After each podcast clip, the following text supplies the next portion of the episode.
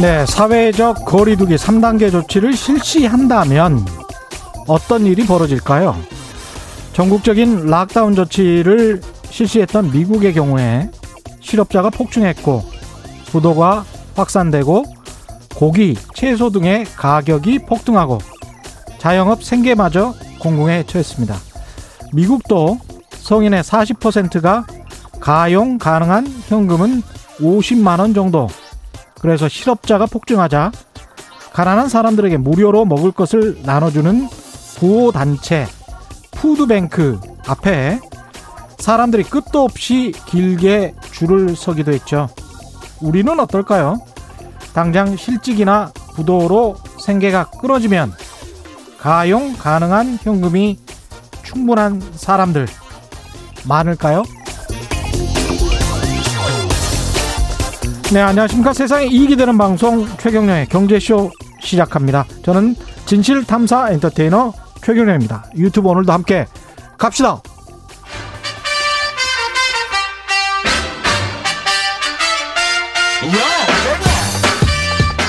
최경영이 원하는 건 오직 정의. 경제 정의를 향해 여러 걸음 깊이 들어갑니다. 최경영의 경제 쇼. 네, 최경영의 경제쇼. 오늘 방송 꼭 좀 들어보셨으면 좋겠습니다. 한일 관계, 일본 경제에 관해서 관심 있는 분들 굉장히 많은데요.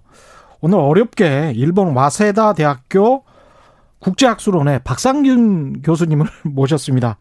오랜만에 뵙습니다. 안녕하십니까? 네, 네. 안녕하십니까.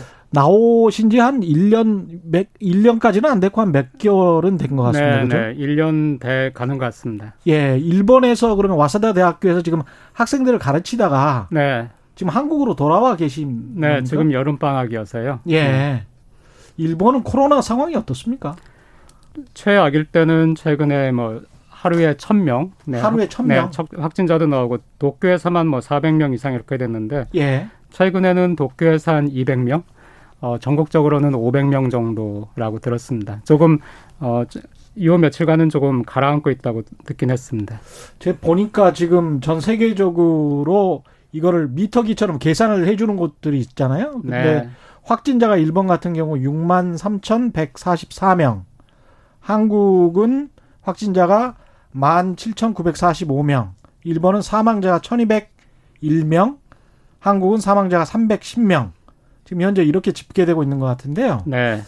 인구가 1억 그쪽이 한 2천만 명 정도 되죠. 네네. 일본이. 네네. 인구 수를 감안한다고 하더라도 일본이 한국보다는 조금 더 확진자나 사망자 수가 많다고 봐야 되겠습니다. 비율상. 맞습니다. 그렇습니다. 그렇죠? 예. 그 일본은 사회적으로 우리가 뭐 사회적 거리두기 2단계, 3단계 제가 오프닝에서 이야기를 했는데 그럼 미국처럼 락다운이나 봉쇄 조치 이런 거는 없- 없었죠.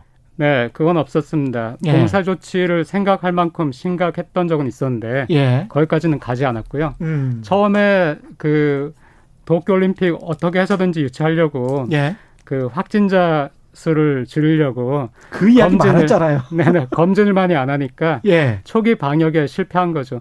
워낙에 일본 사람들은 되게 깨끗해요. 그 예. 손 열심히 씻고 마스크 유명하잖아요. 일본의 마스크. 웬만하면 마스크 끼고. 그렇죠. 한국 사람들도 깨끗합니다. 아, 제 말씀은 일본이 더 예. 깨끗한 건 아니고 예, 예. 일본 사람들이 워낙에 그런 거에 대해서 예민한데 그렇죠. 그 사람과 사람 사이에도 이- 평소에도 사람과 사람 사이의 거리라든가 이런 게 음. 일본 사람들이 좀 더 거리를 많이 둬요. 예. 그 신체적인 접촉도 적고 예. 그런데도 이렇게 그 확진자가 많다는 얘기는 처음에 그 음. 적극적으로 검진을 해가지고 격리시키고 그 했어야 되는데 그 조치를 안 하는 바람에 그때 좀 많이 그 퍼져 나갔다고 그렇게 생각이 되집니다. 아, 아, 제 그렇군요. 얘기뿐만 아니라 예. 뭐 일본 방송에서도 다 그렇게 얘기하시죠. 그런 식으로 네네.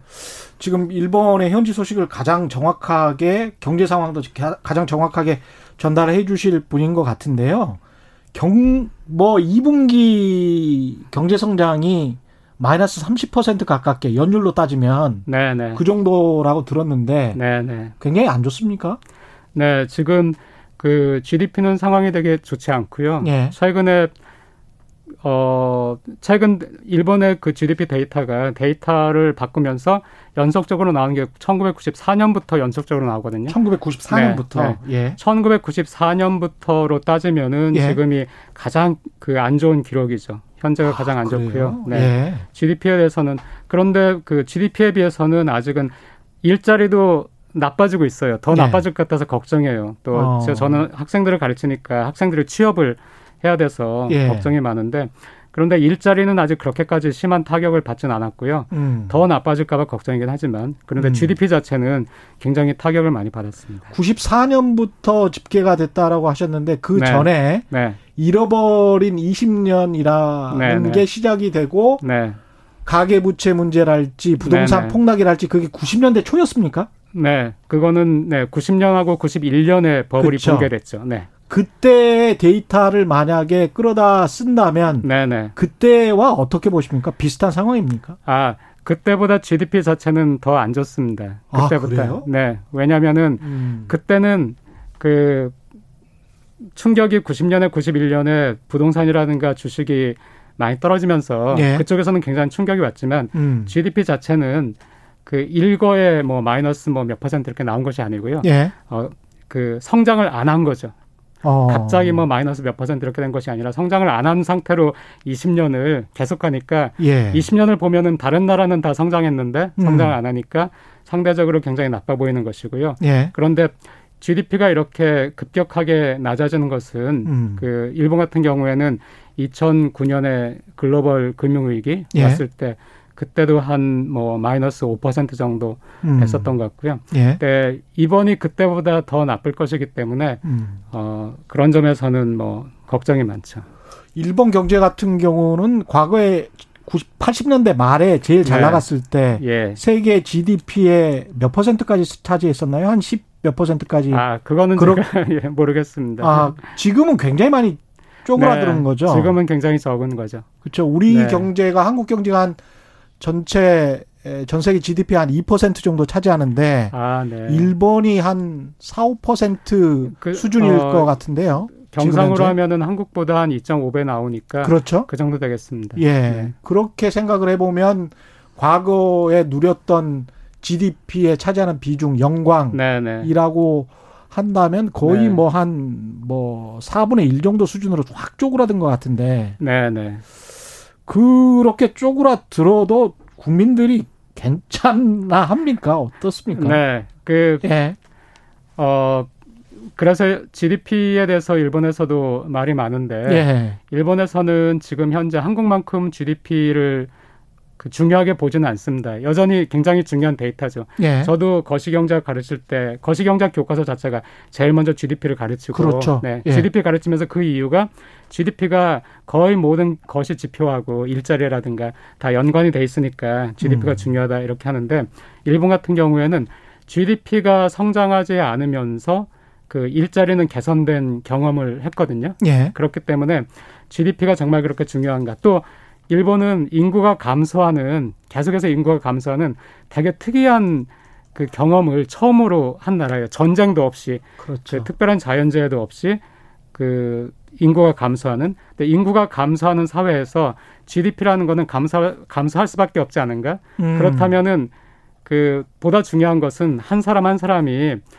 직업을 가지고 있느냐 그리고 연금이 연금을 가지고 있느냐 또 자기 삶에 만족하고 있느냐 이것이 아닌가 해가지고 어떻게 생각하면은 GDP가 감소하는 나라에서 이제 자위적인 거라고도 볼 수 있는데 예. 스스로 네. 어, 위안을 삼기 위해서 음. 그런데 또 맞는 말인 것 같기도 해요. GDP라는 것보다 더 중요한 것은 한 사람 한 사람의 복지나 한 사람 한 사람의 일자리가 아닌가. 네. 그래서 그런 쪽으로 많이 일본에서는 또 논의를 하고도 있습니다. 그러니까 GDP는 꾸준히 감소하거나 정체됐었지만 2, 30년 동안. 네, 네, 네.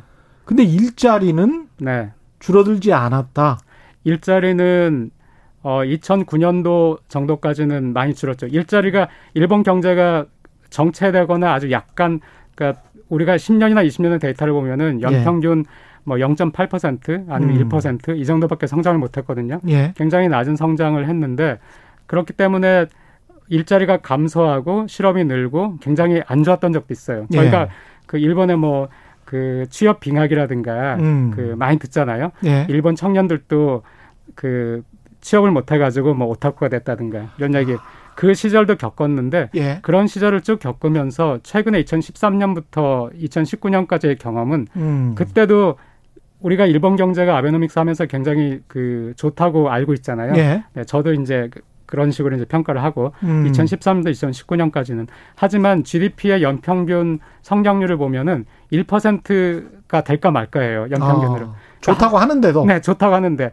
근데 그 사이에 일자리는 어, 수백만 개의 일자리가 더 늘어난 거예요. 아. 10만, 20만 정도가 아니라 예. 수백만에. 그러니까 인구가 감소하고 특히 15세에서 64세 우리가 음. 보통 이제 그 생산 가능 인구라고 하는 예. 그 생산 가능 연령 인구 그 인구는 더 줄죠. 젊은 인구가 주니까. 그렇죠. 그런데도 불구하고 취업자 수는 수백만 명이 늘어났어요. 아베 총리가 인기가 있었던 이유가 있군요. 네, 그렇습니다. 예. 그냥 아베노믹스는 어떻게 보면 일자리 창출에는 성공했다. 네. 네. 그렇게 보시는 거군요. 네, 네, 그렇습니다. 어떻게 해서 이렇게 된 겁니까?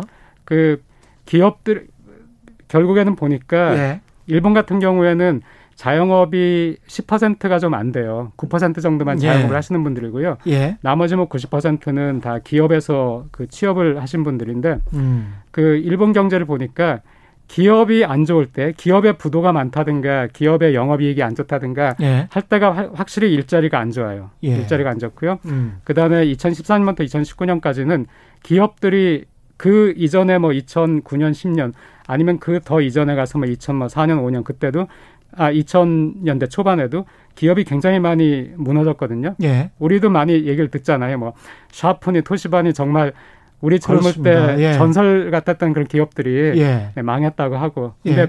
그런 기업들이 망하면서 살아남은 기업들은 그 굉장히 위기에 갔다가 다시 재화를 한 거예요.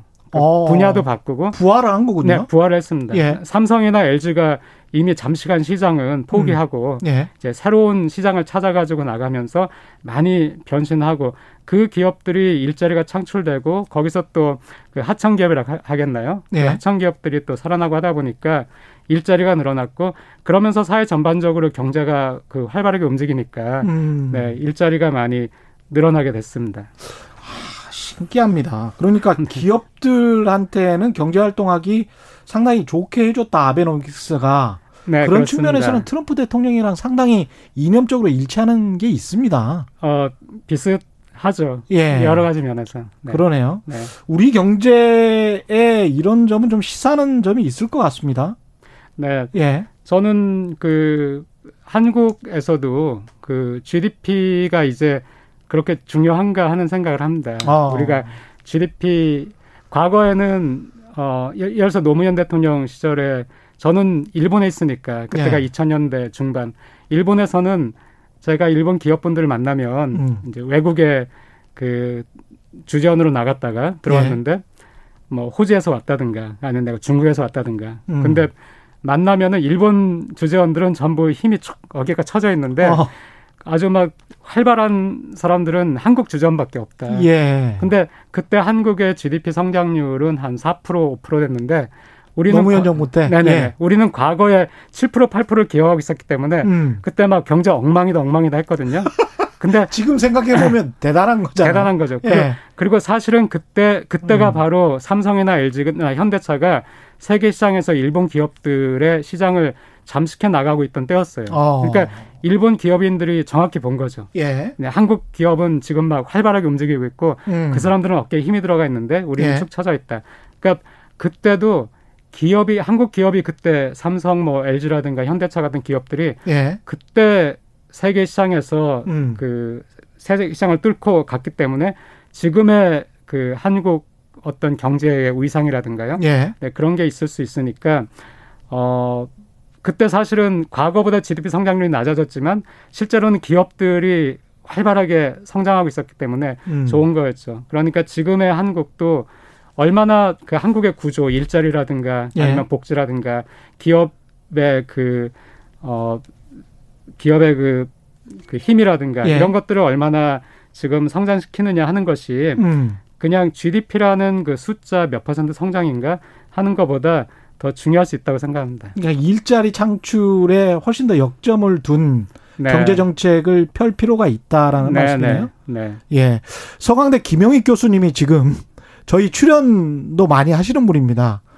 지금 방송을 듣고 계시는데 네. 제가 그 아까 정확하게 숫자를 기억을 못 했는데 딱 지적을 네. 해 주셨네요. 네. 일본 GDP가 세계에서 차지하는 비중이 95년 17.17.5%를 정점으로 지난해에는 5.8 5.8%로 떨어졌다고 합니다. 네. 거의 비슷하게 제가 기억을 하고 있었던 것 같습니다. 서강대 김영희 교수님 감사합니다. 예.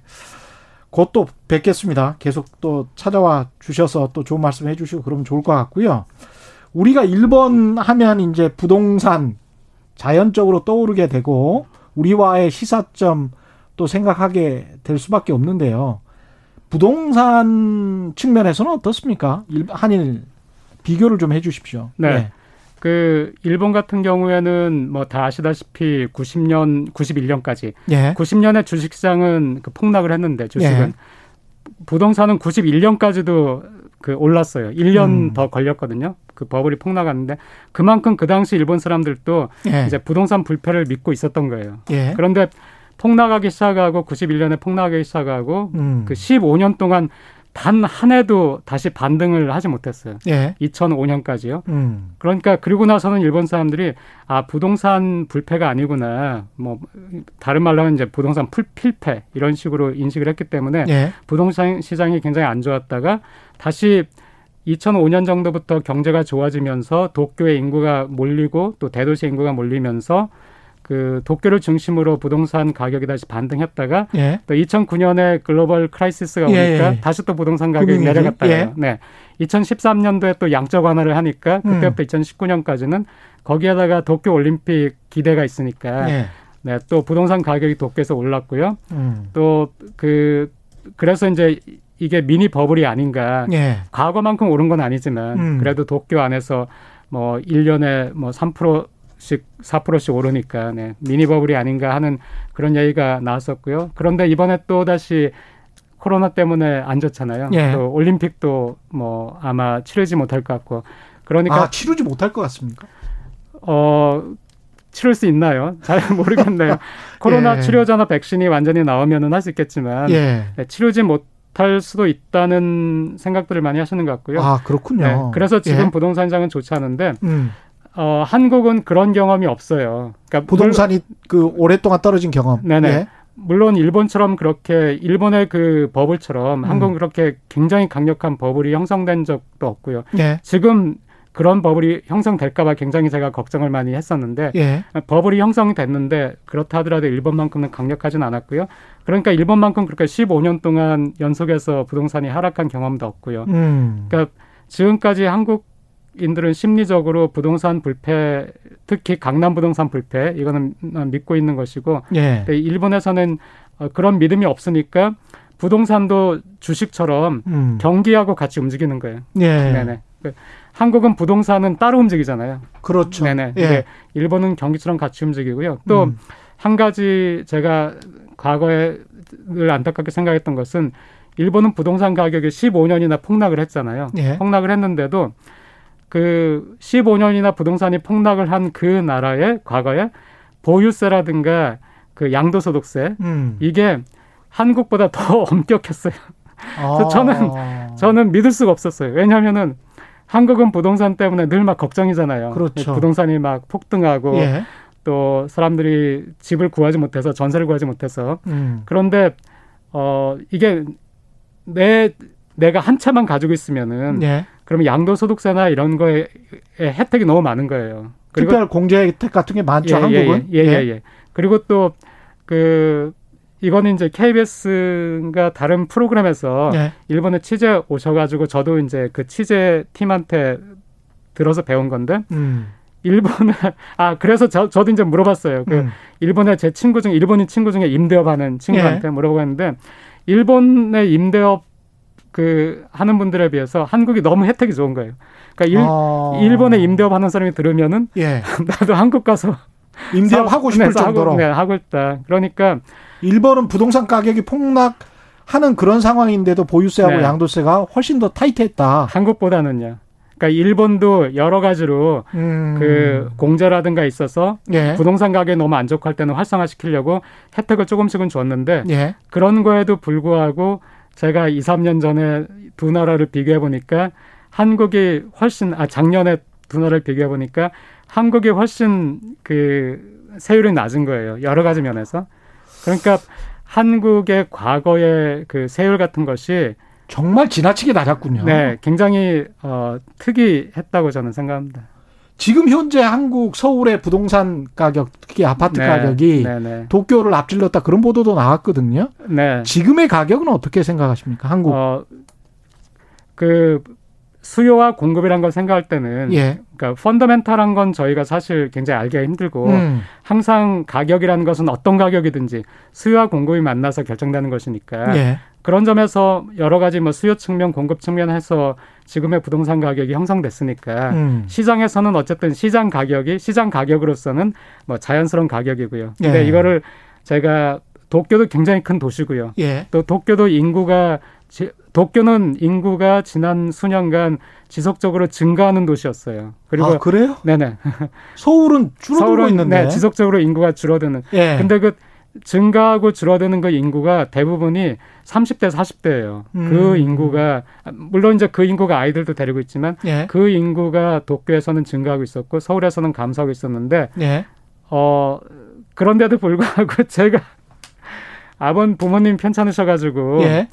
또 이제 그 안식년도 오고 하기 때문에 일본 집을 팔고 한국의 집을 살려고 아 일본의 집을 소유하고 계셨군요. 예. 저는 일본에 뭐 오랫동안 예. 20년 넘게 있으니까 그렇죠. 일본에 아 그래서 아까 그 세율도 어. 제가 제 아버지 한국 집하고 제 일본 집하고 비교해도 금방 알 수 있는 거예요. 아, 재산세 그렇군요. 내는 거, 네 재산세 예. 내는 거.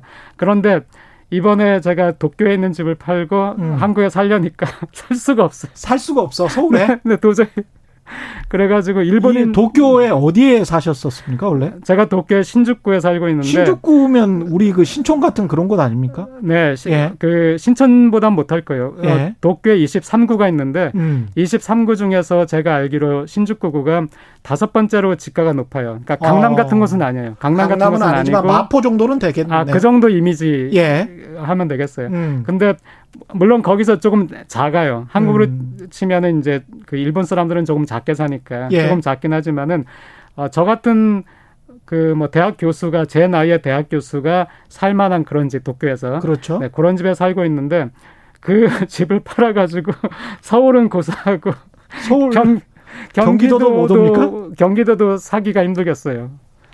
아 그렇군요. 네, 네, 네.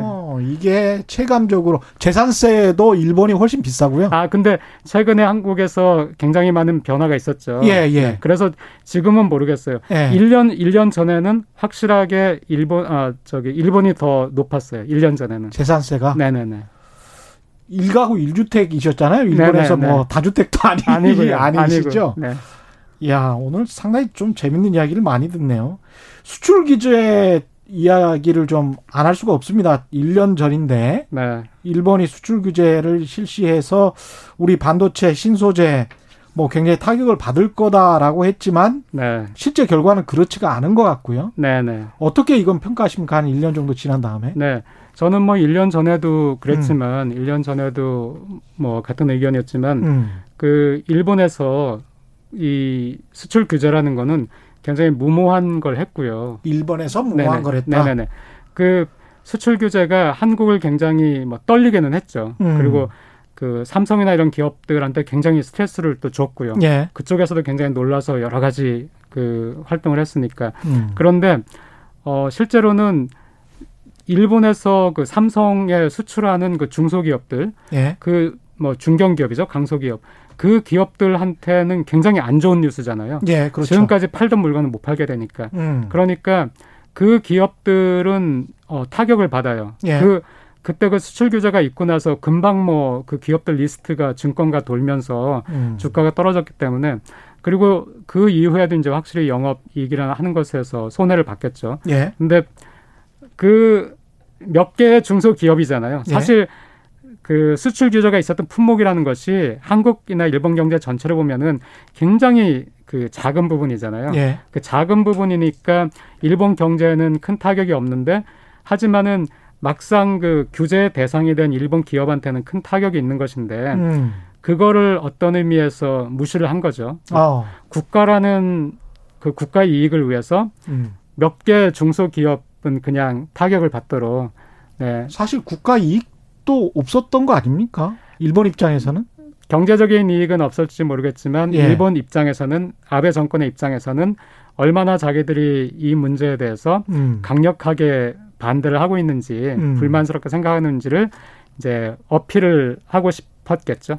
그 강제징용 피해 보상에 관해서는 네네. 지금도 일본 정부나 관가 쪽에서는 인정을 안 하는 분위기입니까? 어떻습니까? 네, 일본 정부와 관가 쪽에서는 음. 인정을 안 하는 분위기고요. 예. 네, 그리고 또 전반적으로 한국도 언론 보도라는 것은 한국의 입장을 대변하는 언론 보도가 많겠죠. 아무래도. 그렇죠. 예. 일본도 그런 언론 보도가 많으니까 음. 자연스럽게 일본 사람들도 아 우리가 이미 1965년에 다 보상을 줬는데 음. 한국에서 또 요구한다. 그렇게 네. 지금 이야기를 네네. 하는 거죠. 예. 그렇게 일본의 일반 어, 사람들도 그런 인식을 많이 가지고 있죠. 그런 생각을 가지고 있고. 네네. 예. 하지만 이제 일본에서도 또 일부긴 하지만은 그 우리가 그 피해의 역사에 대해서도 생각을 해야 된다. 예. 한국인들의. 그래서 그 보상을 해야 된다 하는 의견도 있고요. 음. 그런 의견도 소수지만 있으니까 일본 사람들 귀에 들리긴 들릴 거예요. 음. 하지만은 전반적으로는 이미 보상을 했는데 한국이 억지를 쓴다. 예. 어 저는 위안부 그 합의에 관해서 좀 아, 안타까운 그런 게 있는데 그 파기에 대해서 예. 어 그때부터 아베 정권에서는 계속해서 그 선전을 하기를 한국은 국 국제적인 약속, 국가 간의 약속을 지키지 않는 나라. 음. 이거를 굉장히 많이 선전 선동을 했거든요. 예. 그게 일본에서는 많이 먹혀 들어가서 음. 일반인들도 그 보상을 해야 된다 음. 하는 거를 지지하진 않고요. 예. 어, 단지 그 한국만큼 일본의 일본의 평범한 사람들의 어떤 감정이라는 거는 강력하진 않아요. 예. 그러니까 한국 같으면은 지금 이런 상황에서 음. 그 일본 드라마라든가 일본 뭐 노래가 유행할 수가 없잖아요. 그렇죠. 네. 예. 일본 제품도 잘 안 팔리는데요. 그렇죠. 자동차도 안 팔리고. 네. 예. 그런데 한국은 아 일본은 그렇지 않고 반대로 음. 같은 뭐 KBS나 MBC처럼 같은 방송국에서 그 예. 텔레비전 프로그램에서 그 A라는 프로그램에서는 대담해서 한국을 막 비난하게 됐다가 B라는 프로그램에서는 사랑의 불시착. 예. 네, 이거 얼마나 감동받았는지 또 나서 막 얘기를 하고. 아, 그래요? 네네. 참 묘하네, 사람들. 그러니까 네. 문화적인 것들. 네. 그 다음에 봉준호 감독의 기생충도 그렇게 네. 경탄을 했었다며요, 일본 사람들이. 네. 네. 예. 뭐, 그, 봉준호 감독의 인터뷰도 했었고요. 예. 또, 봉준호 감독이 인터뷰를 하시잖아요. 음. 그 인터뷰는 사전 인터뷰이기 때문에 스튜디오에 있는 그 연예인들은 이제 만나질 못하죠. 봉준호 네. 감독은. 근데 사전 인터뷰를 하고 있는데 그 스튜디오에 있는 연예인들이 막 그 영화에 출연시켜 달라고. 아. 그 봉준호 감독한테 다음번엔 나도 출연시켜 주세요. 막. 그 정도로. 예, 예, 예. 참 특이합니다. 근데 이 아베 총리가 와서 이 한일 관계가 많이 꼬였는데 우리 네, 입장에서 네. 한국 네. 입장에서는 그렇게 보이는데 네. 아베 총리가 지금 실각은 할 것 같지요. 네, 네, 네. 그러면 아베 이후에 음, 한일 관계는 어떻게 보십니까? 아베 이후의 한일 관계는 저는 더 좋아진다고 생각을 합니다. 아, 그래요? 왜냐하면은 예.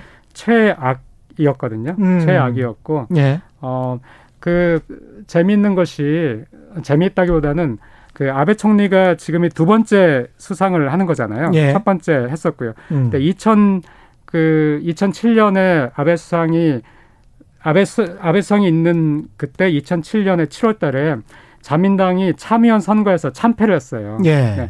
계속 잘 뭐가 잘 안 돌아간 거예요. 아베 수상이 음. 하면서 그래서 참의원 참패를 했는데 그러면은 그쪽은 의원 내각제이기 때문에 선거에서 참패하면은 그 총리가 나가기를 이제 그 국회의원들이 바라는 거예요. 예. 아, 이 총리는 인기가 없다. 어. 그래서 다음번 내 선거에 도움이 안 된다. 인기 있는 총리가 들어와야 된다. 음. 그래서 당에서 계속 그 나갔으면 하는 압력이 있었는데 그때 또 아베 총리가 위안부 문제로 뭐 엉뚱한 말을 해서 뭐 예. 강제성이 없다든가 뭐 그런 일본의 책임을 회피하는 얘기를 해가지고 전세적인 비난을 또 받았거든요. 예. 그러니까 이것도 또 일본에서는 마땅치 않은 거예요. 쓸데없는 말을 해가지고. 어. 네. 그런데 아베 총리가 그 자민당의 그 총무회의에서 7월달에 총무회의에서 그 나가줬으면 좋겠다 결단을 내려달라 음. 그렇게 얘기를 듣는 그 같은 날 미국에서는 미국 그 의회에서 일본의 일본의 그 위안부 문제에 대해서 사죄하고 배상하라고 사죄하라. 예. 그런 또 합의문이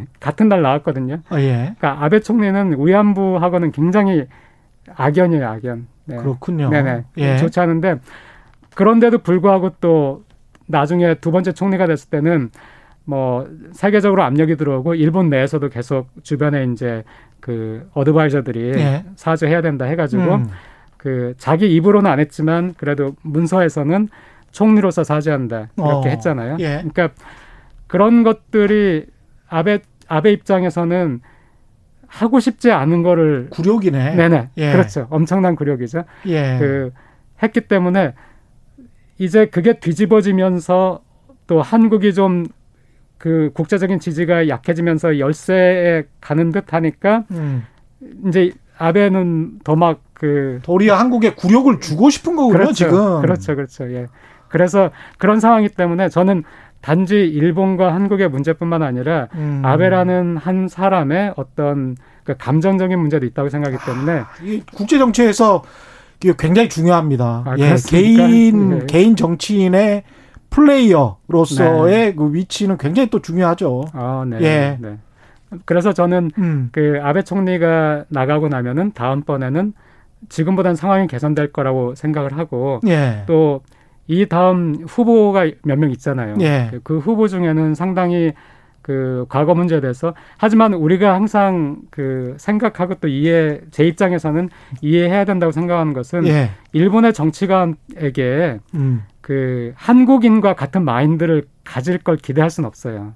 그 사람들은 일, 일본의 예. 이익을 위해서 음. 일을 해야 되는 정치가잖아요. 그렇죠. 과거에 96년도에 무라야마 다마 무라야마 다마를 발표했던 음. 그런 분들은 정말 무라야마 같은 분들은 정말 양심대로 살려는 사람이기 때문에 음. 그런 특이한 사람 을 제외하고 아. 그런 분조차도 완전히 일본의 이익이라는 거에서 벗어날 수는 없겠죠. 그렇죠. 네, 하지만 대부분의 양심적인 어, 일본의 정치가라 하더라도 음. 일본의 입장을 대변할 수밖에 없는 상황이지만 예. 하지만 그렇다 하더라도 일본 국민을 향해서 우리가 과거의 역사를 직시해야 된다든가 예. 우리가 과거에 침략했던 것은 침략이었다 잘못된 것이다 음. 식민지 지배는 잘못된 것이다라고 얘기하는 사람들이 자민당에도 있어요. 그런 사람들 중에 지금 유력한 후보가 있습니까? 아베 네. 대타가? 제가 뭐, 네, 있는데, 예. 제가 정치 쪽은 전공이 아니라서 아. 이름, 이름까지 말씀드리긴. 아, 그렇군요.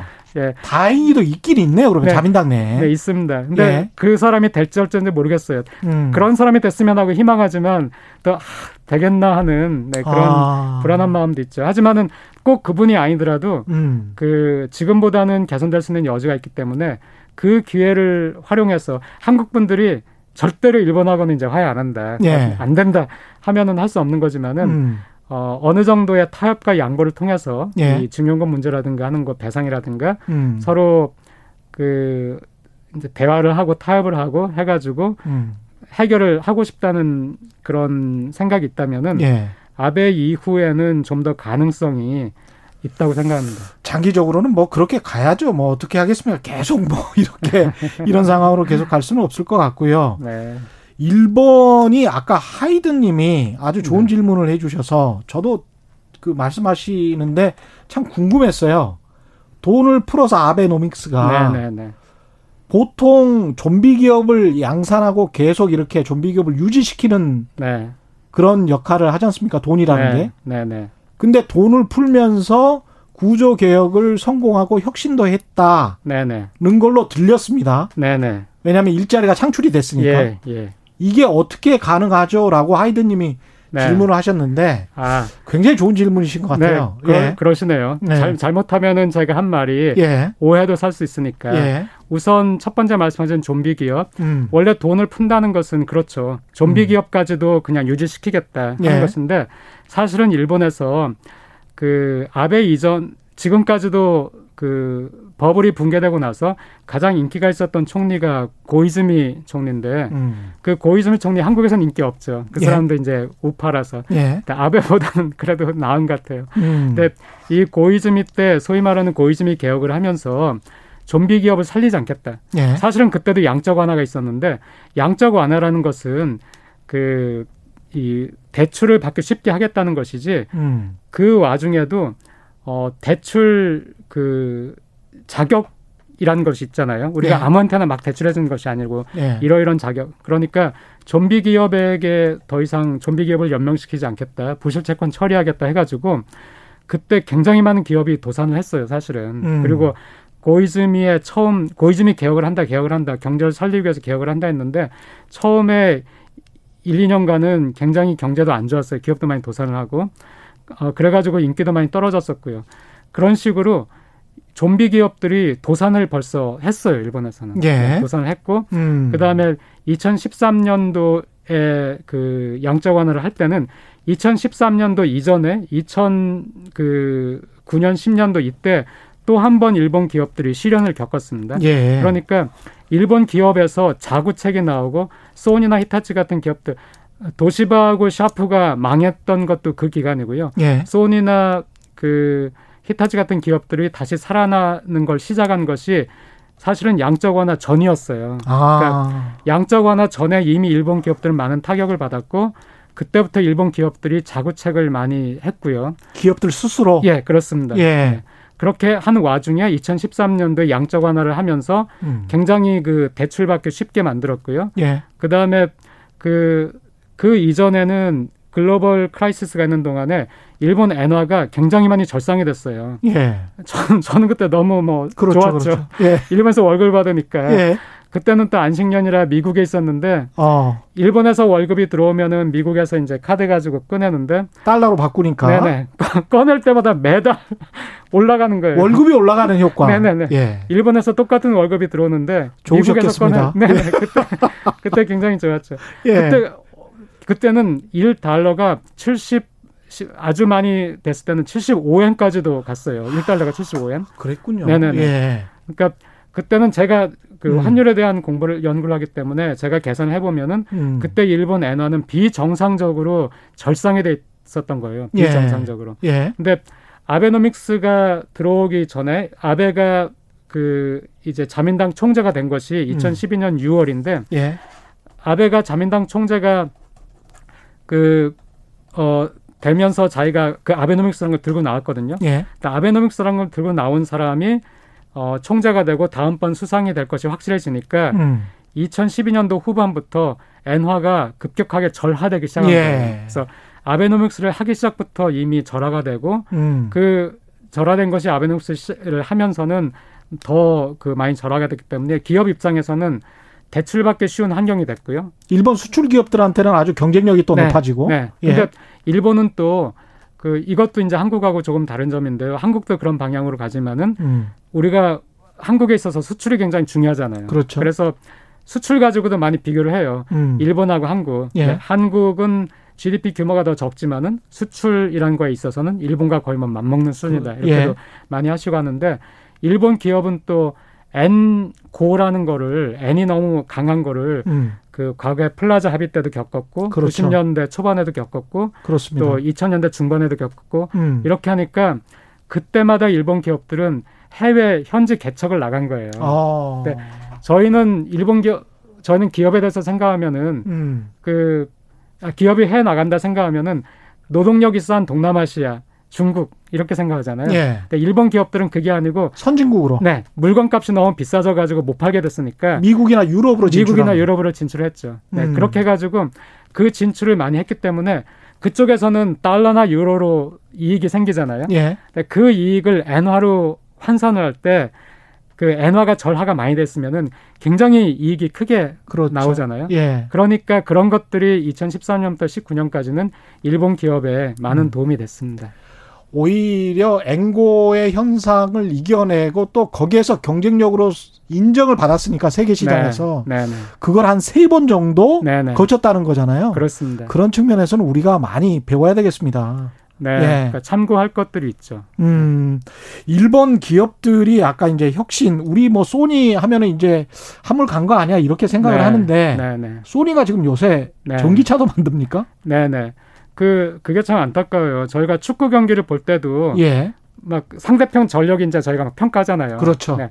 그러면은 그 최근 데이터를 가지고 와서 선수들을 음. 평가해야지 10년 전 데이터 가지고 와서 상대편 평가한다고 하면 너무 우스운 거잖아요. 그렇죠. 그냥 소니 뭐 TV도 잘 못 만들잖아. 뭐 예, 이렇게 예. 이야기를 하는 거죠. 맞습니다. 예. 과거의 소니가 아니고 음. 그러니까 소니가 전기차를 실제로 그 그 전기차를 만들어 가지고요. 예. 그쇼 같은 데 내보내고 보여줘요. 전기차를 만들겠다는 것이 아니라 전기차를 만들 수 있는 능력이 있다는 거. 그러니까 음. 소니는 전자기업이니까 전기차에 들어가는 부속품들을 굉장히 우수한 거를 만들 수 있다는 걸 보여주기 위해서 예. 전기차도 만들고 도요타 같은 경우에도 자동차만 가지고는 안 되니까 smart city smart city 그, 네, 네, smart city요.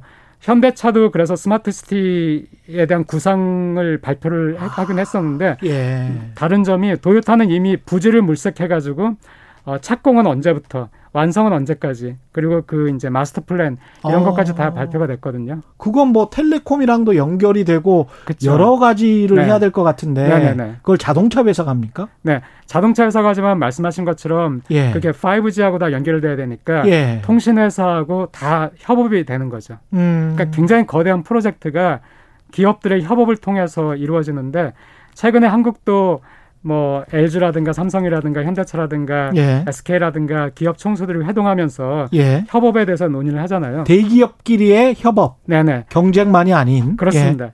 그게 어 일본에서는 2, 3년 전부터 제가 그래서 그 춘추 전국 시대라고 그 표현을 해봤는데 예.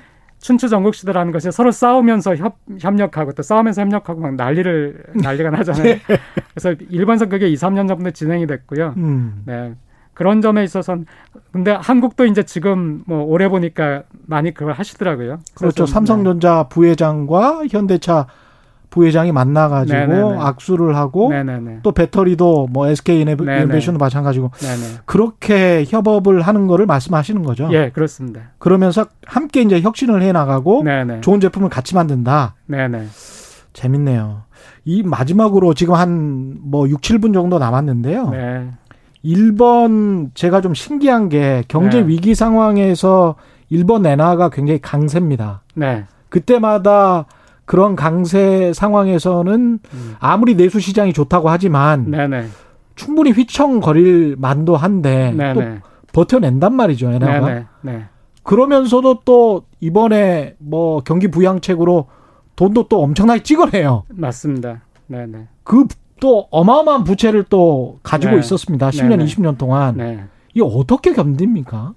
그 일본 정부의 부채라는 것은 예. 굉장히 위험하죠. 근데 음. 위험한데 그게 어 부채가 계속 소화가 될 수 있는 한에는 예. 큰 문제를 안, 안 일으키기 때문에 저는 그거를 그 일본의 지진이라든가 아니 북한의 핵과 비슷하다고 생각하거든요. 예. 북한의 핵이 굉장히 위험하죠. 음. 하지만은 위험하기 때문에 우리가 뭔가 조치를 취해야 되죠. 평화적인 어떤 거를. 예. 하지만은 이게 터질 확률은 굉장히 우리가 낮다고 보지 않습니까? 음. 또 일본의 거대한 지진이 와가지고 다시 한번 도쿄나 이런 큰 도시가 큰 참화를 입을 확률은 굉장히 낮지만은 있을 수도 있거든요. 예. 일본의 그 부채라는 것은 한 번 금융기관들이 일본 그 정부의 도산을 걱정해서 일본의 정부 부채 신규 발행되는 것을 사지 않으려고 하면은 그때는 어마어마한 재앙이 돼요. 그렇죠. 네. 하지만은 매수자가 일본 정부가 발, 발행하는 채권의 정부채에